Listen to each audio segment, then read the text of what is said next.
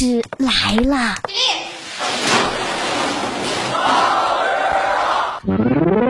这才是过年该有的样子。各位好，欢迎收听大老师来了，我是大兵。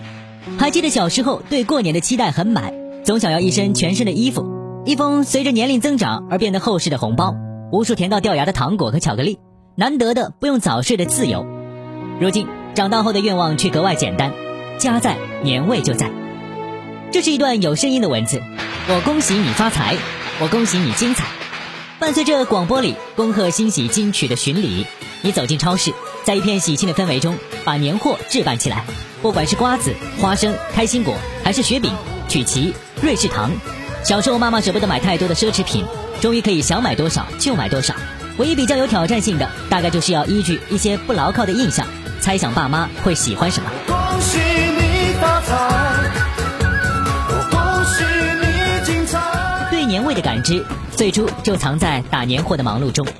虽然经济和互联网的快速发展，让每一种物质上的享受都变得很及时，想要吃的美味，外卖和网购就能送达；想要买的衣裳，也不会挨到过年才买。但该有的年味，终究不会消散。有些事，就算不是只有过年才能做，却还是只有在过年做，才有别样的意义。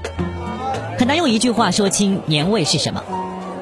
年味儿，可以是一种很具体的味道，比如年糕的甜香、辣味的咸香、炸酥肉的油香、团圆饺子的鲜香。以及陈年佳酿的醇香，顺着这些熟悉的味道，我们又回到那一间自己从小长大的老房子，回到一天只能够做一件事的慢时光生活。年味又不只是物质上的丰饶，更是情感上的丰盈。在这些冒着热气的美食背后，总是和最亲近的人一起忙碌而快乐的身影。从大扫除开始，全家总动员，平时不被在意的角落也会被收拾得妥妥帖帖，而后将花花绿绿的被单晾满整个天台，在躺回床上时。就能收获一屋子阳光的味道，每件简单的小事都会被认真对待。和爸爸配合着在春联的背后涂上胶水，再覆盖在已然有一些斑驳的墙上，贴的正不正也值得争个一时半刻。忙活到除夕，习惯性的想赖在被窝里一觉睡到大中午，但大概率会被妈妈一嗓子喊醒，起来帮忙，并跟着忙里忙外筹备一桌丰盛的年夜饭。这一天的结尾可能是一家人窝在沙发上，伴随着春晚的背景音。摇一摇，抢红包，集五福，和朋友互道新年快乐。当然，过年最大的乐趣还是可以心安理得的做回爸妈身边的小朋友，说一些任性的无厘头的话，做一些幼稚的被嫌弃的行为。无论在外打拼的日子如何艰难，回到家人身边，总能卸下一身的盔甲和疲惫。